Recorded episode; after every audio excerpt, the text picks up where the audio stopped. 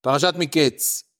בואו ניכנס רגע לראש של יוסף הצדיק, יום לפני שפרעה מוציא אותו. 12 שנה אני כבר במצרים, 12 שנה בכלא, בחור צעיר, מי אמור לדאוג לי? בדרך כלל מי שדואג לבן אדם זה האחים שלו, ופה האחים רודפים אותי, אף אחד לא דואג לי, אף אחד לא חושב עליי, המצב שלי אבוד.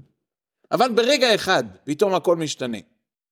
שר המשקים מספר לפרעה על, חלום, על, על, על נער עברי עבד לשר הטבחים, והוא פתר לנו את חלומותינו, מיד ויקח ויריצו מן הבור ויגלח ויחלף סמלותיו ויבוא אל פרעה. התורה מספרת פה את העניין של ויריצו, לומר לנו את העניין שברגע שהישועה הגיעה, אז זה הלך בצ'יק צ'אק, זאת אומרת קודם רגע לפני זה היה שיא החושך, ובשנייה אחר כך היה מרכז האור. זה יסוד של כל ישועה, גם, גם פרטית, אבל בעיקר יסוד הישועה הכללית. זה דווקא נמצ... כאשר נמצאים במצב שהמצב ירוד, והמצב דפוק, והמצב קשה, והמצב לא מתקדם לשום מקום, דווקא במקום הזה מגיעה בסופו של יום הישועה. אנחנו נמצאים ביום האחרון של חג החנוכה, זאת חנוכה.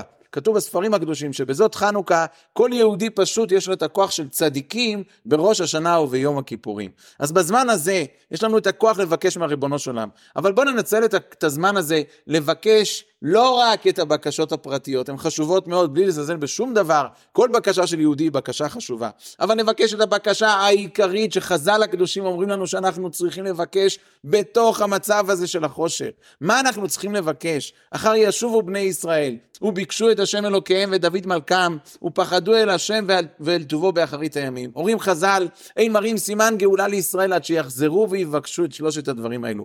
אז בואו ננצל את ההזדמנות, את יום זאת חנוכה, היום המיוחד הזה, לבקש את, בדיוק את שלושת הדברים האלו, להגיד לריבונו של עולם, ריבונו של עולם, מודים לך על החסדים, מודים לך על זה שהחזרת אותנו לארץ ישראל, מודים לך על כל הטובות ועל כל הנפלאות ועל כל החסדים. אבל אנחנו לא מרוצים מהמצב הזה, אנחנו רוצים לחזור אל בית המקדש, לחזור להדליק את, את נרות המקדש, נר החנוכה הוא רק זכר לנרות המקדש, לחזור לזה, זה מה שאנחנו רוצים.